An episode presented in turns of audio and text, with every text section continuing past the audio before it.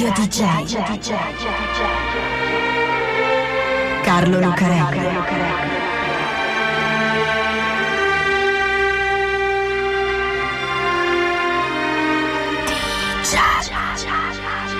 Carlo Lucarelli presenta Di Giallo, il radiodramma di Radio DJ. Buonasera a tutti, sono Carlo Lucarelli, questa è Radio DJ e questo è Di Giallo con un'altra storia misteriosa del mondo della musica. E la storia di questa sera, infatti, è proprio quella di un giallo, la storia di un omicidio e di un uomo che sembra uscito da un film, tipo Carlitos Way, l'avvocato interpretato da Sean Penn che si comporta come un gangster. Ecco, al protagonista di questa storia viene attribuito un omicidio da gangster, anche se lui è un produttore musicale, ricco e famoso, che si chiama Phil Spector. La scena iniziale della nostra storia è proprio quella di un film. Una casa, di più una villa, no ancora di più un castello, il Pyrenee Castle, il castello dei Pirenei. Solo che non sta al confine tra la Francia e la Spagna, questo castello, ma a Los Angeles, in una zona di lusso che si chiama Alhambra. Al 1700 di South Grandview Drive c'è questo enorme villone con 10 camere da letto e un sacco di altre stanze, che una volta era un albergo e adesso una villa privata, in perfetto stile hollywoodiano. E come succederebbe in un film, nel soggiorno di quella villa c'è un morto. Il morto è una donna, una bella donna alta e bionda sui 40 anni, vestita da sera tutta di nero. È seduta su una sedia, su un tappeto rosso e accanto a una pistola, per terra, un piccolo revolver a tamburo calibro 38, una Colt con la canna corta di quelle da due pollici. Nel tamburo della pistola ci sono tutti i cinque i bossoli, ma uno è stato sparato. E infatti, la donna ha un foro proprio in bocca ed è stato quel colpo che l'ha uccisa. Sembra davvero un giallo, perché nella villa non c'è nessuno, ma ci sono molte macchie di sangue, su un impermeabile appeso all'attaccapanni, su un asciugamano ancora umido, nel bagno. L'atmosfera però è quella di un incontro galante, candele accese, un bicchiere di brandy, una bottiglia di tequila e quella donna, elegante e bellissima, su quella sedia, morta. Chi l'ha uccisa? When I was a little girl,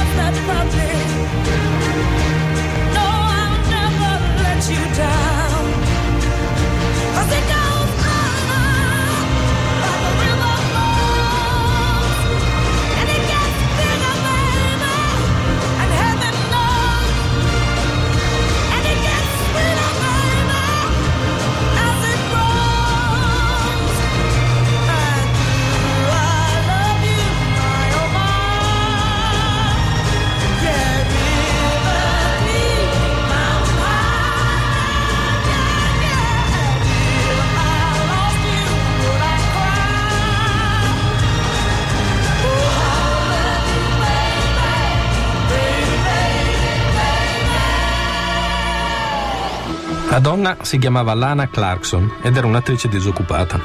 Dopo un paio di film di serie B come Barbarian Queen di Roger Corman e un po' di comparsate in serie televisive, si era messa a fare la hostess in un club privato, la House of Blues. E da lì, la sera del 3 febbraio del 2003, il giorno del delitto, era uscita in compagnia di un tipo, uno strano tipo sulla sessantina, dai capelli radi e ricci, con gli occhiali, vestito ancora un po' anni 70. Uno ricco, si vedeva subito, e infatti l'aveva portata a casa sua con la sua limousine, a casa sua, una villa che sembrava un castello dei Pirenei. Queste cose le racconta il signor De Souza, che guida la limousine di quell'uomo sulla sessantina e gli fa anche da guardia del corpo. De Sousa se ne sta fuori in macchina ad aspettare. Poi, un'oretta dopo, sente uno sparo. L'uomo sulla sessantina esce dalla villa con una pistola in mano e dice una cosa. Dice, credo proprio di aver sparato. De Sousa chiama la polizia che arriva subito, sono le 5 di mattina, e mette le manette all'uomo sulla sessantina, che si chiama Phil Spector ed è stato il produttore musicale di gruppi che vanno dai Beatles a Leonard Cohen, passando per i Ramones.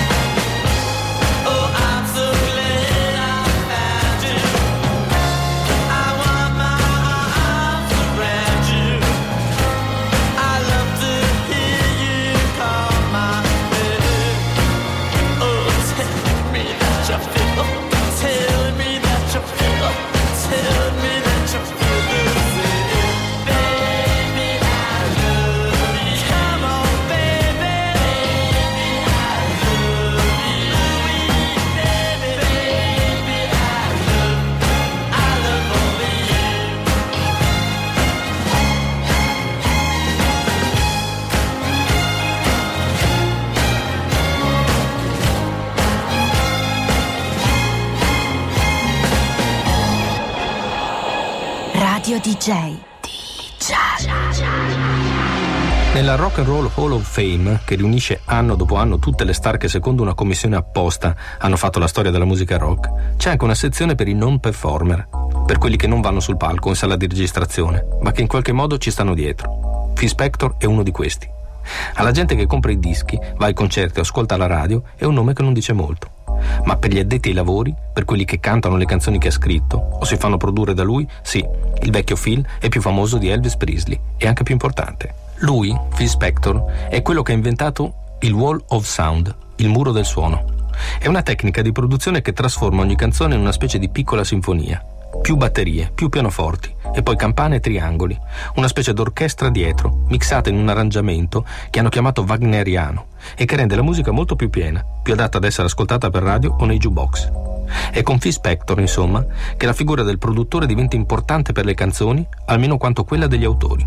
Davanti alla polizia di Los Angeles, Phil Spector ammette di essere stato con quella donna. Era ubriaco, perché prima era stato in tre ristoranti, dove più che mangiare aveva bevuto, e poi al House of Blues, dove aveva preso un cocktail e la bella donna bionda. Aveva lasciato sul tavolo 450 dollari di mancia su un conto di 13 dollari. Era talmente ubriaco che non sapeva bene cosa fosse successo. No, non era drogato, dice, era solo ubriaco. La donna sì, lei aveva assunto droga. Poi lui non si ricorda più come sia successo, lei ha tirato fuori una pistola e ha cominciato a baciarla, come in un gioco erotico. E poi, boom, le è scappato un colpo ed è morta. La procura distrettuale non crede a una parola. Accusa Phil Spector di omicidio di primo grado e fissa una cauzione di un milione di dollari, che per uno come Phil Spector non sono certo un problema. È lui, è Spector, il produttore di un sacco di cantanti famosi. Ha prodotto anche una canzone dei Beatles. the long and winding road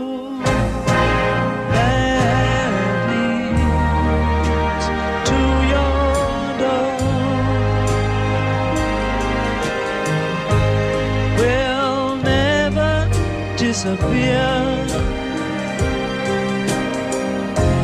I've seen that road before.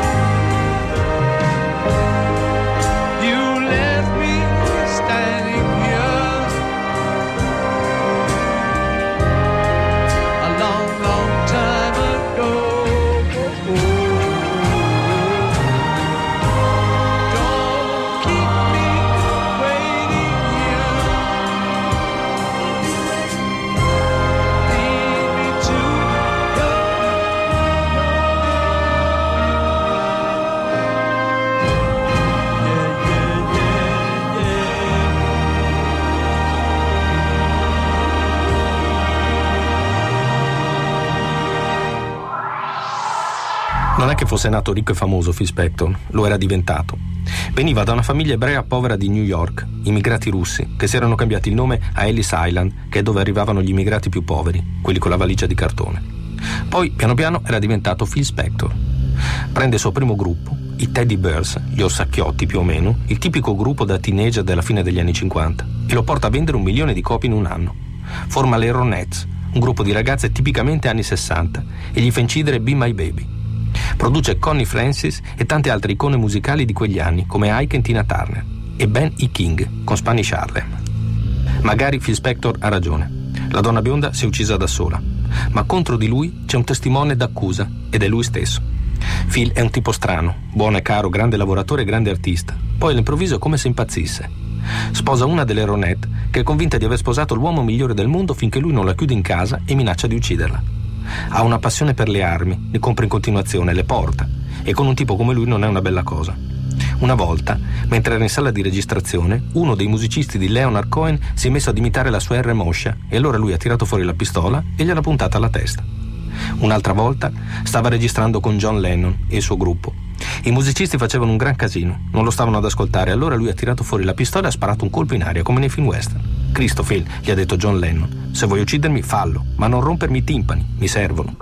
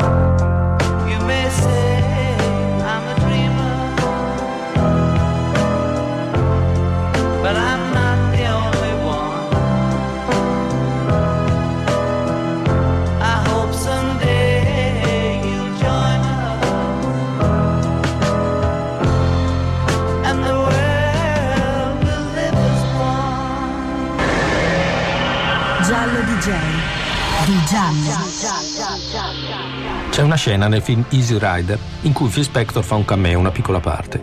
Piccolino, il profilo affilato, un paio di grandi occhiali gialli da spacciatore. E infatti è proprio quello che fa nel film, lo spacciatore di cocaina.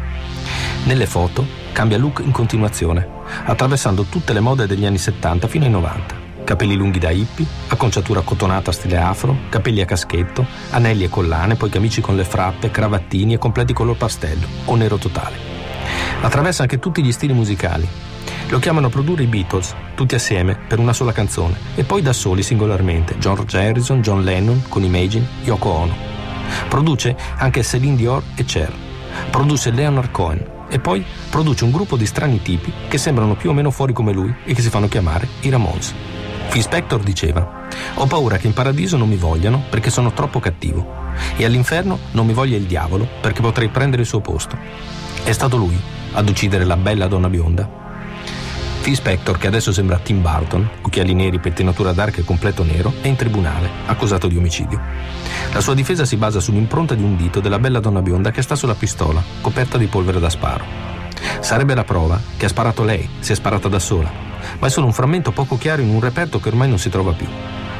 Ma gli avvocati del produttore, che hanno già difeso Jay Simpson, il mafioso John Gotti e due quasi serial killer come i fratelli Menendez, non si preoccupano. Spector, dicono, is a winner, è un vincente. Per la procura invece Spector ha sparato alla donna, volontariamente, in bocca. C'è anche una registrazione sul luogo del delitto, con Spector sotto shock che chiama la bella donna bionda a piece of shit, un pezzo di merda. Come si è permessa, dice, di venire in casa sua e di non stare mai zitta, sempre lì, con la bocca aperta. No, non sembra lo stesso Phil Spector The Wall of Sound, il genio, il grande produttore che produce dischi da un milione di copie.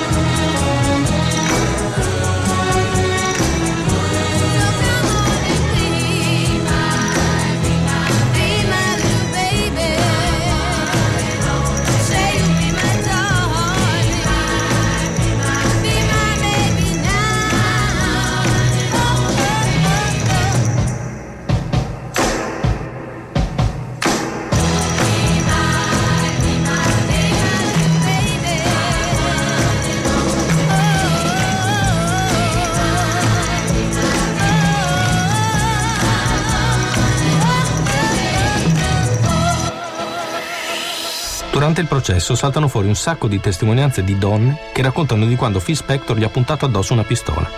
Anche donne che lo conoscevano bene, amiche sue, da un sacco di tempo. Quando aveva bevuto diventava pazzo, dice una sua amica, sembrava indemoniato. E poi c'è De Souza, un ex ufficiale dell'esercito brasiliano che faceva da autista e da guardia del corpo a Phil Spector, che testimonia quello che ha sentito quella notte e lo fa imitando la voce nasale di Phil Spector. Credo proprio di averle sparato. E allora, cos'è successo alla bella donna bionda? Si è sparata da sola in un gioco erotico? Si è suicidata perché era depressa?